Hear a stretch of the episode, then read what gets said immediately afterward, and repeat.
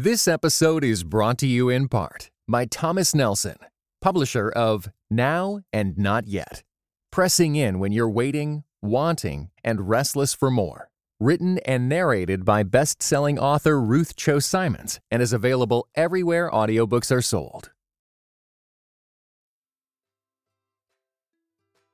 Welcome to the Grace Enough podcast. I am your host, Amber Cullum.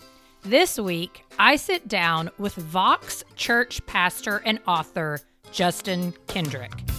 We discuss developing personal habits for spiritual growth and coming alongside others to help them do the same. This is also known as discipleship. Something Justin wrote in his book, Bury Your Ordinary, is what our conversation is based around. He wrote, if you ask a mature Christian at your church to disciple you, he or she will usually meet you for coffee, listen to your problems, and encourage you to read the Bible. Those are all really good things. But is that all there is to discipleship? Let's jump into our conversation to hear the answer Justin shares. Good evening, Justin, and welcome to the Grace Enough podcast. Thank you so much for having me. I'm excited for this conversation. And so we will jump right in so that listeners can get to know you a little bit. Share yeah. a little bit about you, your family, and what you're doing on a day to day basis. Yeah, we live in New Haven, Connecticut, home of Yale University, little city right in between New York and Boston. And uh, my wife and I have been married 17 years. We met when we were 15 and uh, wow. got married at 21. Yeah. So uh, we've been together longer than we've been apart, actually. And, oh uh, and so, yeah, so I'm 38 now, and we have a 14, almost 15 year old son, 12 year old son, uh, seven year old son, and then a two and a half year old daughter. And uh, and we just got a dog. We just we just got a dog. It's the COVID. Uh, it's COVID dogs. We got one too. I know, right? We got the we got a great dog. She's a golden retriever and oh. she's a puppy and she's chill. Thank you, oh. Jesus, because I got enough crazy in my life. But um, but yeah, she's great. Her name is Winifred. I and, love uh, it. Yeah, so my wife and I started a church in 2011 with really a dream of planting hundreds of churches across New England. You know, uh, the Northeast is a part mm. of the mm. country that is uh, you know the least church. Nobody reads the Bible. Nobody prays. It's it's in my city. Two percent of people regularly participate in church services. And so wow. um, we're the lowest in the in the nation. Not a great statistic to have about your city and about uh, your state, but so that was 10 years ago. We're actually just in next month opening our ninth church, uh, our ninth campus. Uh, and so it's been a miracle. We've seen hundreds of people meet Jesus. It has been a wild ride, and the church has just exploded. And so we are we are so grateful um, and I often ask my wife, why in the world did God choose us for this mm. work? But uh, we'll do this the rest of our lives. So that's a little wow. bit about me. So, your churches that have opened, do you all do mainly satellite locations or are you getting a whole other staff for every location? Yeah. So, every location has a pastor, every location has a staff. Um, every location, you know, functions usually right in the center of a city. So, we have of our of our nine location, eight are in city centers, like right in the center of a of a city, and so it's a diverse church. Um, yeah. You know, you get all kinds of people when you're downtown in a city, but uh, but the sermon is streamed. I preach live, and it's streamed to every location live uh, every week. So it's like a video teaching with live worship, live. Yeah. You know, leadership obviously is in the room, and discipleship, small groups. You know, men's women's ministry is all happening. You know, locally. I feel like we could have a whole conversation about what that's like and just yeah. really making sure that you keep yourself accountable to people. Cause I know yeah. as a church grows, it can be challenging. So listen, people are blowing up all over the place, right? I mean, it's yeah. like, oh, yeah. If you're not soberly creating healthy accountability, uh, you're mm. in big, big trouble. So yeah, that's a that is a good that's a good conversation. I know right? That could be a whole other hour. Yeah yeah. Well so tell me how did you come to know jesus? And you know what's your faith journey been like a little bit up until really planning the church? Yeah yeah. So um did not grow up in a family that was very jesus focused. I am like you know it's funny that god really led me to stay in new england and start churches because i am like very typical new england. Like I don't want to say average in every way, but average in every way from a very normal New England home. We were Catholic that was not really focused or committed. We didn't attend, attend church very often. Parents were divorced when I was seven. Uh, didn't have any spiritual focus or ambition at all until I was a teenager. And my dad met Jesus at a Pentecostal wow. church downtown in the city. And um, I came in and thought, this is crazy. These people will go to church for two hours. I do not want to be here.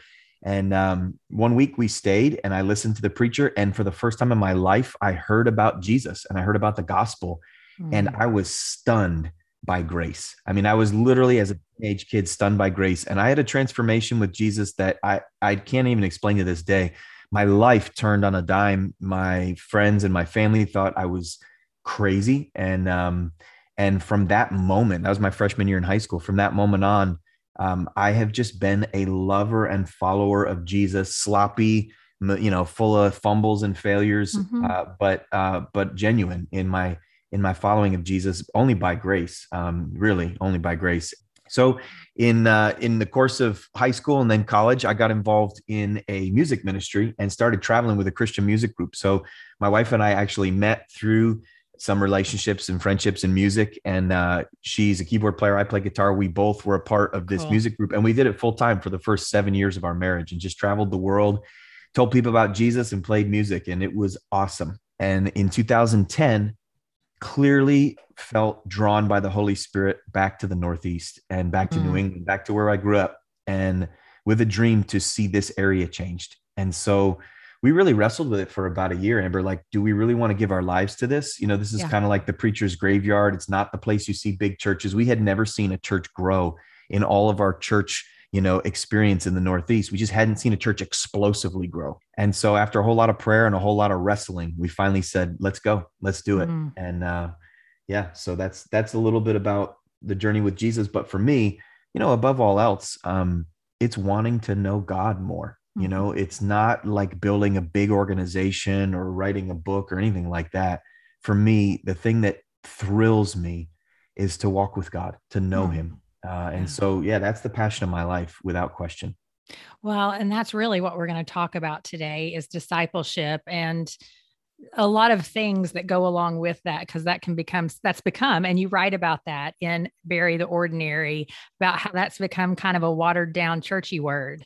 Right and so, as we dive into that a little bit, something in your book that I really appreciate that you say that I want you to expound on a little bit is God is deeply satisfied with who you are and mm. how important that is in becoming a disciple of Christ. And so just expound on that a little because I know you're not talking about that you are enough mentality when you say that. That's right. Yeah, that's right. Yeah. So, you know, I think the most um, incredible thing about God is that the more you explore and examine who he is, the more you fall in love with him because mm-hmm. God is just and God is holy and God is righteous and God is pure and he is also loving. And this profound love actually defines our lives as we get to know God. That as we explore and discover who Jesus is, we find that his love, of course, compelled him to come, right? Mm-hmm. And die, give his life, rise from the dead, place his spirit in me, so that now by faith in Christ, I can be blameless. This is the ABCs of the gospel. And yet, for so many of us, it's not become the ground of our identity, right? And mm-hmm. so in our culture, we often think, you know, Amber, I'm important because I accomplished this, or because I make this money, or because whatever, all these different status symbols we have, right? But God says, You're important because I love you period. Mm. And so, you know, you maybe have heard it before, but when Jesus is baptized in the Jordan River, the Spirit of God descends upon him, and the Father says, This is my Son who I love, and I'm well pleased with him. And of course, Jesus had never performed a single miracle at that time. He hadn't done great exploits, he hadn't given his life on the cross. He had just lived as a carpenter, faithful to his Father. And it was the affirmation that God does not love you because of what you do, He loves you because of who He is. Mm-hmm. And so when I receive his love, it grounds me as a person of value.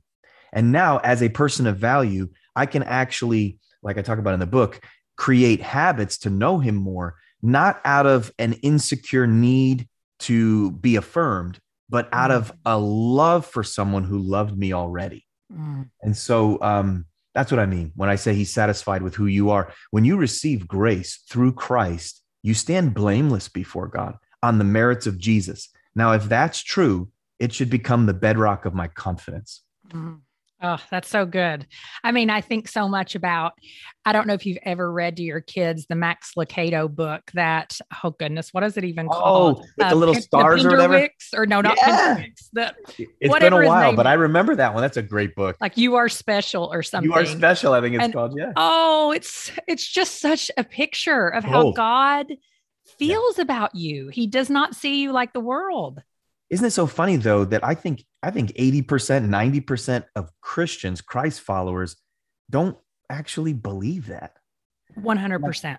You know, like really internalize that because we're still scrambling for affirmation. You know, Mhm. we've been eternally affirmed, and yet we're living from this place of affirmation. And that's that's our need for affirmation. That's what I talk about in the book is that we have to massage that truth into our hearts and actually create habits that teach us the gospel. Uh, because we know it, you know, I think it was Martin Luther who said you have to preach the gospel to yourself every day Yes. because we know it in our head. But then why are you still comparing your car to that person at work? Why are you still trying to have more money in your bank account than that other guy? Why are you so insecure? You know, and Yeah. it's it's because you don't actually believe that he loves you. Mm.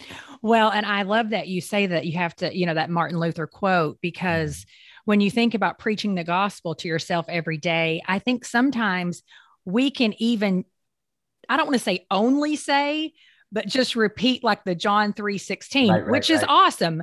Right. But even when you're saying the gospel, Mhm. there is just a lot to that. correct. And that's why you have to have habits and know God's word.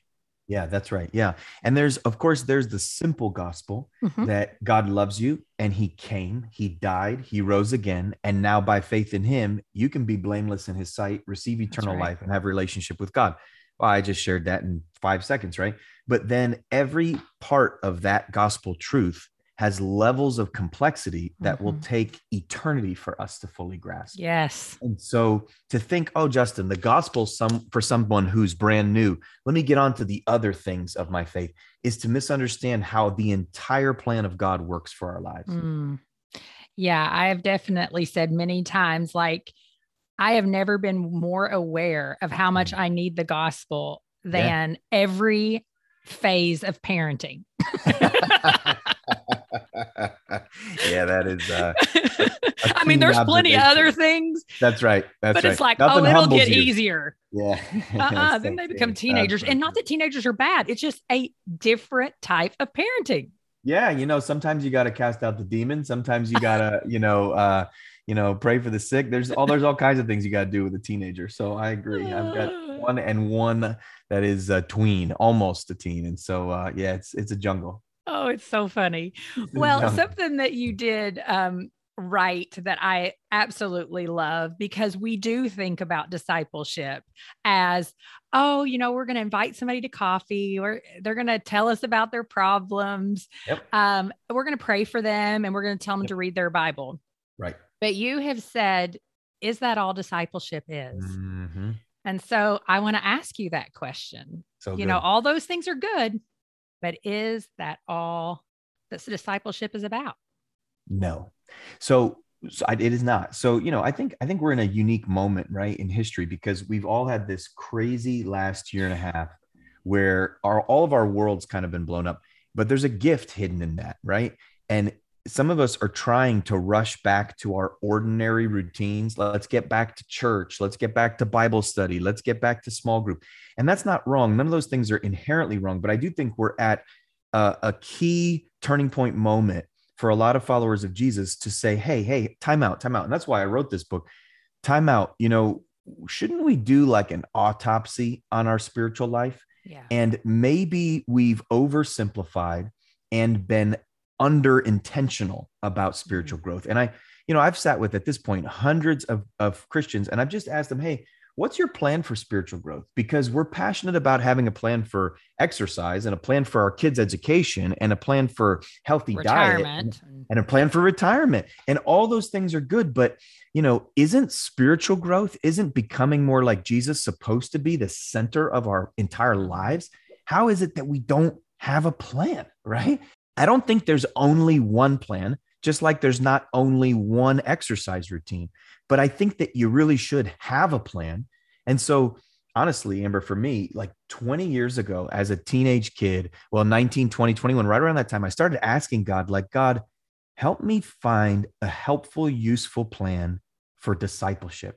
Mm-hmm. And I've spent 20 years in the laboratory, tinkering, tweaking, working. And so uh, this this is actually for me, it's about about 18 years old because I started implementing these habits in my own life. And then I had a small group of friends I was living with at the time before I got married. There were there were nine guys in a two bedroom apartment that I lived with, all trying to follow. Pause. It was crazy. What is it with men that will do oh, that? Oh, this is my husband. I'm like, before yeah, that, I'm like, why are there so many guys living in this little? Because we were cheap. Girls don't oh, do that. Oh, no, they don't. My wife wouldn't even, she was my fiance at the time, my girlfriend. She wouldn't even come in my apartment. It was so funky. Oh, wouldn't but, uh, yeah. Sorry. no, it's okay. Yeah, that's it's real. It's real. But even in that environment, just experimenting with how do I help these guys grow spiritually and then getting married and doing this in my marriage and then, you know, in small groups and then in a traveling ministry eventually which with hundreds of people at our church, how do we intentionally grow in a process of discipleship? And what we found was uh, really everything begins with habits. Whatever you do consistently, that's what gets momentum and health and growth and stability in your life. And so I really started playing with okay, what's the first habit a Christian needs to be intentional about? And then what's the second habit? And then the third habit. And over time, these seven habits formed, and we just saw people starting to grow fast. And one of the fun sides of seeing a little right now spiritual awakening in the Northeast is that most of the people in our church they're really new to faith. And so for them, they would come to me and say, okay, hey, I never been in church my whole life. I just opened my heart to Jesus. What am I supposed to do? Mm. And I'd be like, let me tell you the yeah. first thing you need to do. And I just began to give them these. And so now it just became normal. Mm. And so, like, we're doing things that other Christians in other parts of the country and the world are like, are you kidding? That have become kind of just the the fabric of our community. And we're watching people in three or four years become incredibly mature. Mm. Whereas in another context, it would have been 10 or 20 years and they would have never really grown that way. So yeah, the proof's in the pudding, but it's been it's been fun to kind of watch. Yeah. And I think for so many Christians, I would just start with that question of like, do you have a plan to grow your soul and your spirit in your faith? And I think most would kind of be like, well, not really. Mm-hmm. Oh, it's so true. And it's so heartbreaking. It's almost like I think that you just think, oh, because I became a believer, like God's just going to do it. Not that God can't. right. And, right. and I think that's the mentality a lot of times. Oh, he'll just do it. Right. It's kind of like the way a lot of us think about money. Like, do you have a budget? Uh, well, the Lord's going to bless it. And listen, God's gracious with us, but I think He is. He's he, patient and, too. He is. And I think you should have a budget, but I think even before you have a budget, you should have a plan for your soul to grow. Mm, amen to that. Today's episode is brought to you by a podcast that I have been listening to for the last year called Compelled, and I'm a huge fan. They use gripping, immersive storytelling to celebrate the powerful ways God is transforming the lives of His people around the world. It's full of incredible stories from missionaries, addicts, prisoners, and other believers sharing how God has changed their lives. And they combine those testimonies with sound effects, music, and narration. It truly is one of a kind. In fact, just last week, they released a story of Catherine Zoller, who at age 15 was sentenced to eight years in prison for grand theft auto larceny, arson, and more. But when she escaped state custody and started hitchhiking across the nation, she was picked up by a country pastor who would share a message with her that would transform her life. Her testimony is exceptional and convicting, and I think that you would love it. Listen to Catherine's story by searching for Compelled on your favorite podcast app or by visiting compelledpodcast.com. Now back to this week's conversation with Justin Kendrick. Well, give us a little bit of a highlight of those habits that you have outlined in the book that I do think is just a wonderful read. Yeah, for sure. The first couple habits actually they sound overly simple. And I think a lot of people, you know, at first glance, they go, "Oh, okay, got that one. What's next?"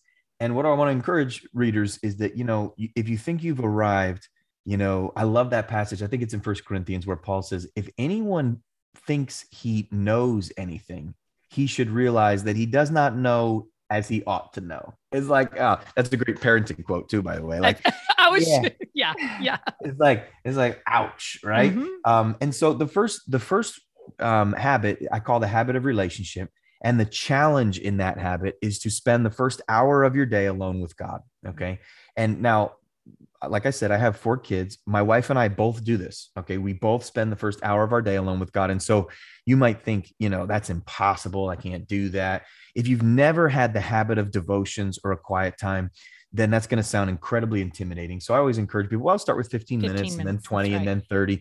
But the problem is, you know, and this is just candid, most Christians don't spend more than 15 focused minutes alone with God every morning. And so the challenge is to reshape your morning time so that it is inconveniently centered around time with God. And I think, you know, the next problem people have is wait a minute, wait a minute. If I move around my exercise routine and the time I wake up and what I do at night, just so I can have an hour, I'm going to lose my mind in about eight minutes. You know, I'm not going to be able to focus that long. And to me, that says perfect. You've now discovered your first problem and it's you don't know how to embrace stillness. Mm-hmm. and so this habit of the, a relationship forces your soul to slow down every morning. And you might say justin i fall asleep when i do this. Okay that's all right. Jesus will meet you in your slumber. Do your best to not fall asleep but begin to cultivate and of course in the book i get into like well what does that habit really look like? And i give some super practical models for spending time with god but I think I think a lot of Christians have the wrong idea about spending time with God as this first habit because they think, well, if I spend time with God, then he'll love me and bless me and everything is going to be good in my life. So we think that it's like you're punching in, you know? And I want to flip it upside down and realize this time isn't for God. This time is because you don't believe that he loves you like he does.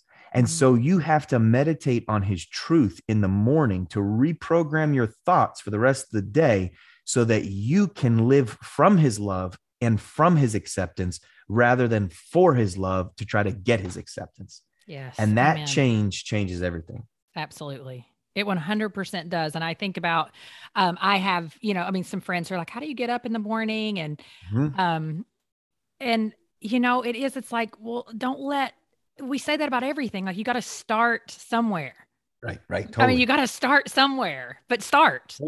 Yeah, you got to start somewhere, and and it it begins with intentionality. And it's like, you know, I've been married 17 years. If I was like, if I said to my wife, "Hey, I want to have a great relationship with you," but I really don't want to set a time aside any time to talk or any time to hear from you. I don't want to really think about you or ever communicate with you. Uh, well, I will for 90 minutes or an hour and 15 on Sunday, but that's the only time we're really going to talk, you and me. How's that marriage sound? It's like, no, that's a nightmare, right? It can't mm-hmm. work like that. And yet we kind of expect the same thing from God. And so it's a simple habit. And a lot of Christians are kind of doing it, but I try to take that alone time with Jesus to another level in the book and, and really uh, put some skin and intentionality around it. And so that's habit one. That's where we start. Yeah. So, yeah, like in my journey with Christians, where I'll sit with someone, they'll say, Hey, I want to be discipled. I say, great, let's go grab some lunch and we'll sit. And I'll say, do you spend time in the morning with God? And they go, well, not really. And I say, okay. And then we actually unpack in the book. I, I talk about sowing the word and digging deep in scripture. Those are both little acronyms to remember different ways you can read the Bible and pray. But I just unpack for them. Here's some things you can do in that hour. Try it for 30 days. And it's a money back guarantee. I'm telling you, after 30 days, you're going to be like, I have more peace. Yep. I have more rest in my life. I'm more focused. I'm getting more done in my day. I'm thinking clearer. Uh, I have more confidence. I sleep better. All of a sudden, all these other things start falling into place because you just built relationship with God as an anchor in your routine. Mm-hmm. Well, so what are I don't want you. To, I know. I'm like that's the first one. Now there's like yeah, yeah. there's seven total, right? There Am I right in seven, saying that? Yeah. I'm like okay. So I mean, and I don't expect you to go in depth on totally. all of them, but what are yeah, just keep laying them out the there because I think it's so awesome for people to know like there are ways to actually be a disciple and then make mm-hmm. disciples because totally. that is our purpose. That's supposed to be, right? Yeah. I mean, Go we're always like, where are we called to? And I'm like, well, our right. purpose is to make disciples. Come Everybody. On. Everybody. That is so important. So important. I think Christians, yeah, we say, well, I'm called to be a singer or I'm called to, you know, whatever. And and none of that is wrong, but you're actually right. called to be a disciple and make disciples first. Yeah. And, and that so, might be the avenue that God uses, but make sure that's your goal. Come mm-hmm. on. Yeah. And so for the first three habits, I call them centering habits because living with Jesus at the center of my life never happens by accident. And so everything in the world is going to try to get into the center, right? So my kids try to get into the center. My career tries to get in the center. My money tries to get in the center. So how do I keep Jesus at the center? And I give three specific habits that help you stay centered on Jesus. Mm-hmm. The mm. second cluster is uh, habits four and five. And I call those guardrail habits. And those are the habits that help your train not fly off the tracks. And those have to do with money and sexuality, two things that just destroy people's lives all the time. And so, how do I create intentional habits around those two things to guard my life? Mm. The last two habits, uh, I call them long haul habits. Those are the ones that, if I want to love Jesus and stay healthy long term, what am I going to do? And so, those two habits, they focus around rhythm and around replication, building uh, a community of people who are pursuing Jesus with you. And so that's kind of the quick flyover of the three segments. There's seven, but it's three, two, two. And so it's all about Jesus staying at the center and then keeping guardrails on my journey and then lasting and going the distance. And so that's sort of a, a brief picture of the seven. Well, and I love that one of the seven is Sabbath because my family yes. and I, we Sabbath as well. And I love also that you I say my family and I, my children are still, we're, we're working on it with them. Yeah. What, who am yeah. I kidding? I'm working on it with myself too. Totally. Me too. Yep. It's much more difficult when you have kids. I understand that. Yes. Um, is what I'm trying to say. I can't remember if I heard it on a podcast you were on or read it in the book, but I, I mean, it was a hard habit for you to develop. Big time. It was. Yeah. So that's Same. habit. Of, I call it the habit of rhythm. Yeah. And, you know, for me, I think I was like a lot of Christians. Like we all believe in the 10 commandments, but we actually only follow nine, mm-hmm. right? We go, yeah, honor my father and mother. I got to do that. Oh, I can't take the Lord's name in vain. Oh, I've got to, you know, I can't, I can't covet. But then you get to that Sabbath and you're like, oh, wait, well, that one's Old Testament, right? And so we kind of cut that out for whatever yeah, reason. I like did. we just cut it out. And so, you know, most people in our world think that if I stop, uh, the world's going to slip off its axis, mm-hmm. you know? And so, you know, for me personally, as a pastor planting churches uh, in New England, which is a really fast paced, go, go, go, prove yourself kind of environment, um, I skipped Sabbath for a long time. And it was only about five years ago that um, I had I had been preaching Sabbath, but I had been cheating, you know, because Sunday is my Sabbath, but I work like 50 hours on Sunday, right? So it's like, mm-hmm. you know, what? And so, you know, it wasn't until about five years ago that personally things started unraveling in my body just without with with no pace and just exhaustion. Mm-hmm. And I mm-hmm. was in my early 30s thinking, are you kidding? Why am I so tired? Why am I so burned out? And it was because I was neglecting God's intention for rest. And it was mm-hmm. pride. That was the root of it. The root of it was, I think I'm holding things together. And so you have to yes. see Sabbath as sort of a, it's a faith act and it's a decree that I live on God, not on work. And so it's to stop. And it's not just a day to do your laundry and a day to pay your bills. It's a day to pause, pray, and play. So for me, it's Friday night. Yeah. Friday night, I light a candle and we stop. We worship. And as a family, from Friday night to Saturday night, usually five to five, and that's actually the historical Sabbath too in, in Jewish culture. But we we pause, pray, and play. So it doesn't mean that we can't have fun. We have a lot of fun. Obviously, you've got kids too. You know, Sabbath looks different. You know, it's not like, well, I'm going to meditate all day. It's like, well, the baby's screaming. I'm not going to meditate all day, but I am going to be intentional to mm-hmm. slow down. I don't I don't answer my phone. I don't check email. I just stop. And for me, a pastor of a church, like that thing's gonna ring. I don't care. It can ring. Um, that's a time to pause. And so it's my way of saying, God, I'm dependent upon you. And um, and for the long haul, your soul needs this. If you're a business owner, if you're no one gets to cheat the Sabbath.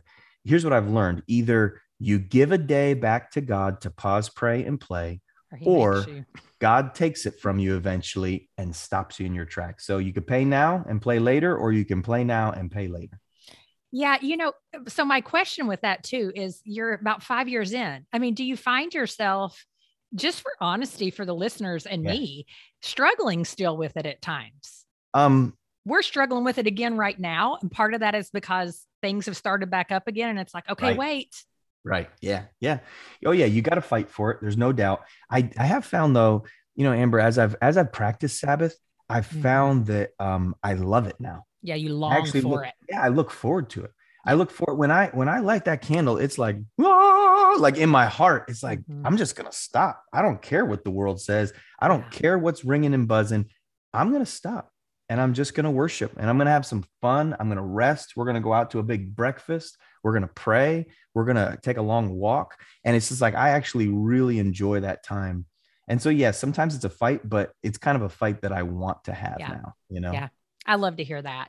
Uh, one of our pastors, that's the exact thing thing that he has said to us. I had him on the show when we were talking about Sabbath, and he's like, you know, after a while, when you're really tired during the week, yeah, you find yourself going, okay, Sabbath is coming. So That's it right. almost is this rhythm where you're like, okay, my rest is coming. I can push through the hard yep. work that I've got to do to get there. That's right. Yeah. And yeah, that's amazing. All right. So tell me bury your ordinary. Mm-hmm. I mean, I feel like we've talked about that a little yeah, bit. Yeah, yeah. But yep. I also, I really want to just know where that came from. Totally. Yeah. You know, I just, I just got so fed up.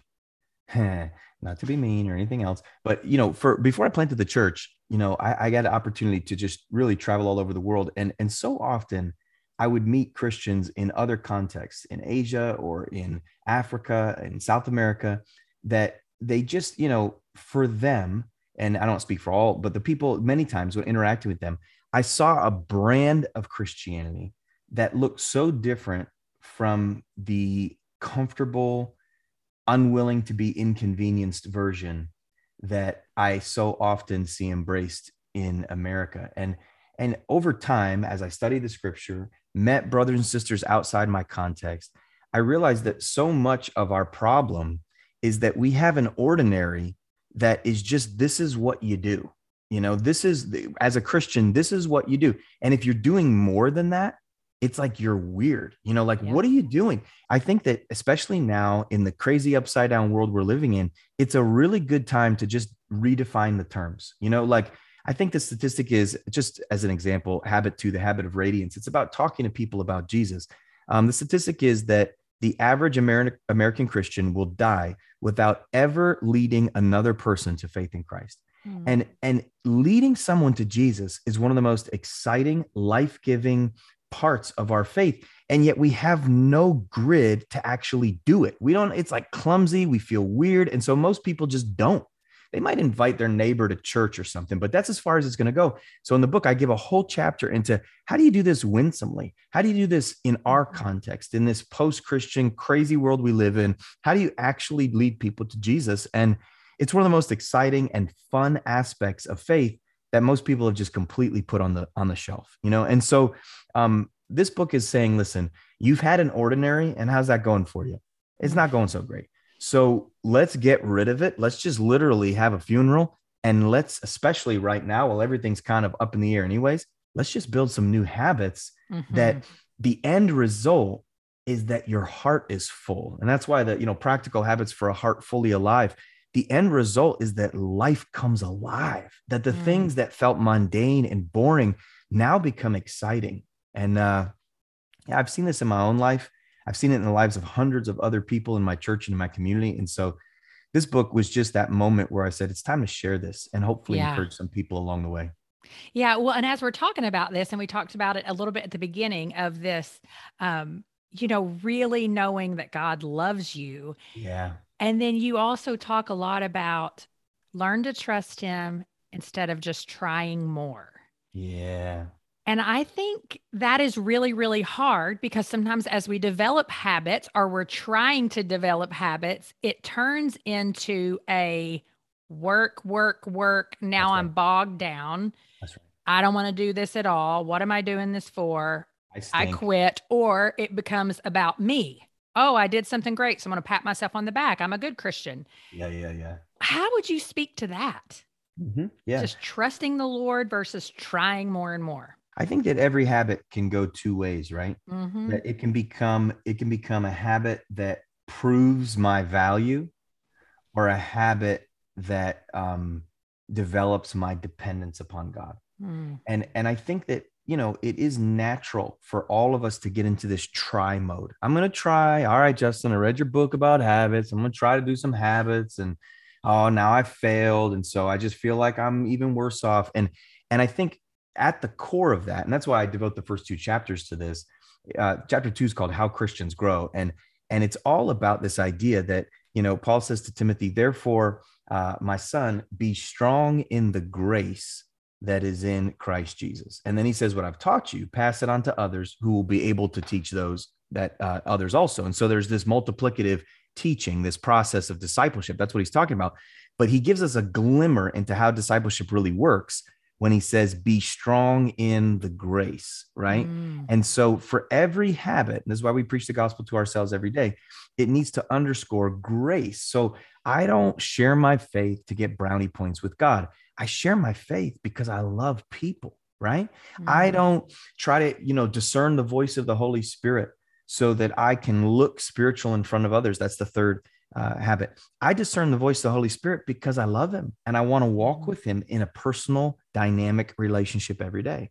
And so each of these habits needs to be rooted in this idea of grace. And you're right, Amber. I mean, I think we wander from it so quickly. And I try at every stage in the book to say, listen, don't let the habit become a law. You know, yeah. um, let the habit flow out of love. The idea behind every habit is to grow in love. Mm-hmm. And so, um, you know, it's a process and it yeah. can become legalism. I know in my own life, yeah. it tries to become legalism. And, you know, legalism either leaves you feeling good and then self righteousness grows, or feeling like a loser and then self reproach grows. Both will destroy your soul. That's why you've got to turn back to grace, turn back to the gospel and receive, right? We receive the free gift of righteousness. That's what Paul said. Well, and I like that because I what I've found more common in my own life, in people's lives, like when I'm talking to them, is you know, it does really start with a, a desire to walk with God and to help yeah. others walk with God. And it's in the middle that's right. where it, it, becomes oh, I'm just working, working, working, you yeah. know, and then I'm tired, tired, tired because I'm not keeping my priorities in place. And so, really coming back to the grace and love of God is key it's key and that's why i that's why the habits are actually listed the way they are because um, i always encourage people like in a discipleship relationship so this is actually a great resource. I, i've been i've used this you know for 20 years in this journey where someone says hey i want to grow in my faith I just walk them through. So we yeah. start, I sit them down and I say, Have you ever had time with God? And they go, I don't even know what that is. And then we start that process and we'll spend a month or two months just meeting, maybe weekly, maybe every other week, and just talking about what was it like when you read the Bible? Well, I'm doing this with a guy right now, my friend Jesse. He met Jesus five months ago now and four months ago. And, you know, for the first three months, we just spent time on this relationship idea. And so he read Matthew and he came back and he said, Why? Why is jesus telling me to cut off my arm you know like like all the questions that like come up the first time you ever read the bible you know and and so we're talking through those things and then from there I start talking to him about this habit of radiance. And I say, Hey, who in your life is far from God? He said, Oh, my dad and my mom. And and and I said, Well, let's talk about what would it look like to share mm. about Christ with them. And he came back, he said, Justin, you're never gonna believe this. He said, you know, my mom, his mom ended up coming to church and she's crying in the oh parking oh lot God. because God touched her life, and just all this crazy stuff's happening in his world. And his heart's on fire for Jesus, but it all has to flow out of grace. And you just literally one by one by one we walk through the habits. And by the time you get to the seventh, you realize it's time to go back to the first. And so it's a process that really just continues to develop and grow in our lives. Well, as we begin to close out here, I do want to ask because I know the feeling having been in three different states and very much involved in different churches from having lived in different places that sometimes we have this let's throw the spaghetti against the wall approach mm. and see what sticks. And it didn't work for this year. So we're moving on to something new next year approach to discipleship. Right. Where do you think churches are getting it wrong? Yeah. So it's dangerous to ask a preacher this question, but I, I'll just please, please pour it out. I think that in general, churches want quick programs to create cookie cutter Christians and they don't work. So let me do an eight week class. Let me do a five week, you know, Bible study. Let me do a, a, a big, new beginners class. None of that is wrong. But if that's your discipleship process, what you have to realize is you are not following the model of Jesus.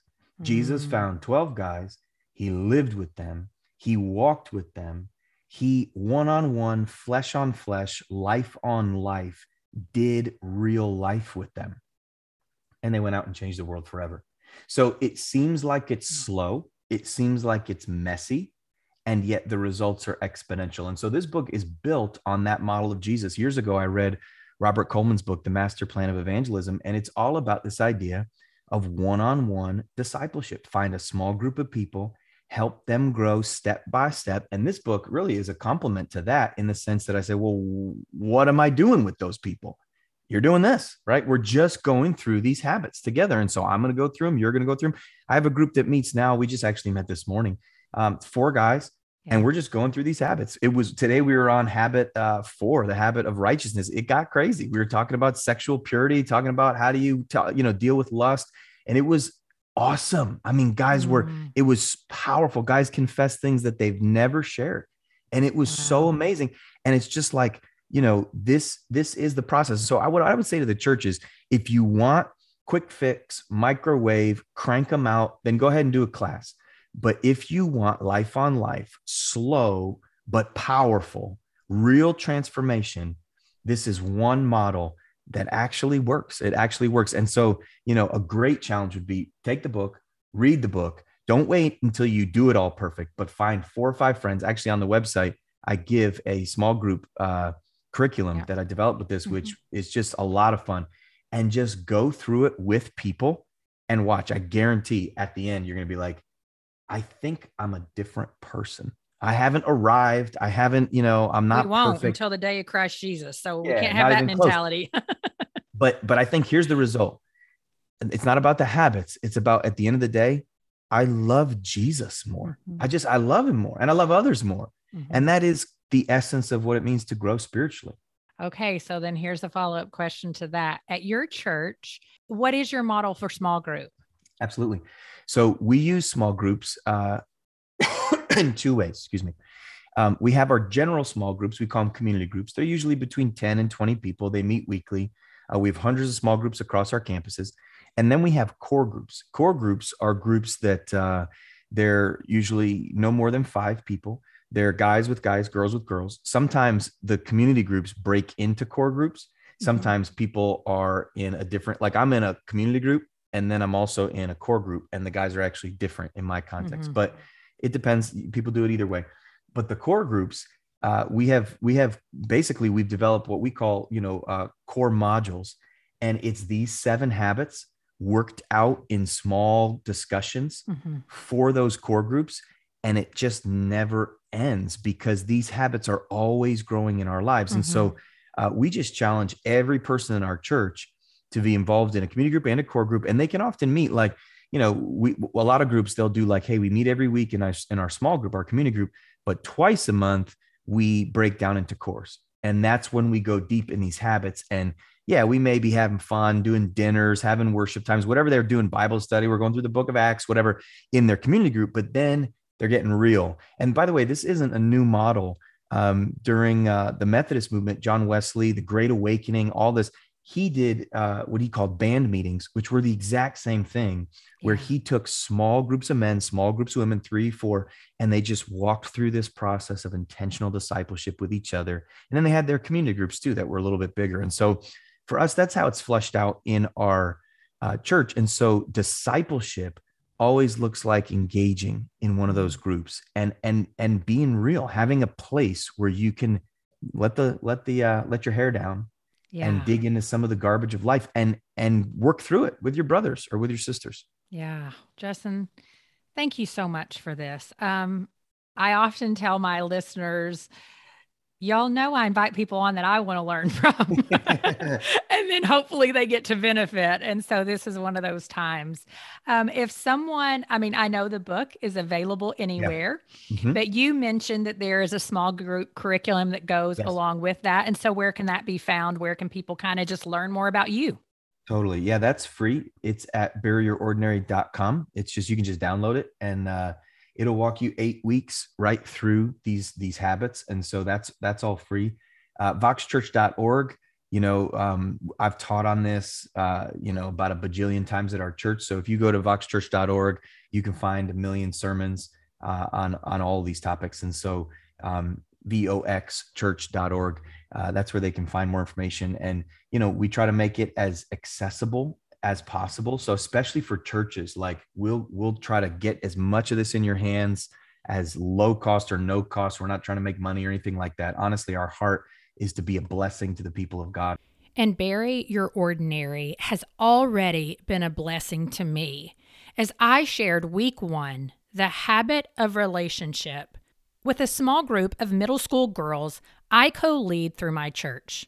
If you purchase Bury Your Ordinary, please purchase through the link provided at graceenoughpodcast.com slash habits of discipleship. All links are affiliates and go to help me continue creating and producing the podcast. Thank you so much for your support. Thank you for listening to the Grace Enough podcast. Tune in next time.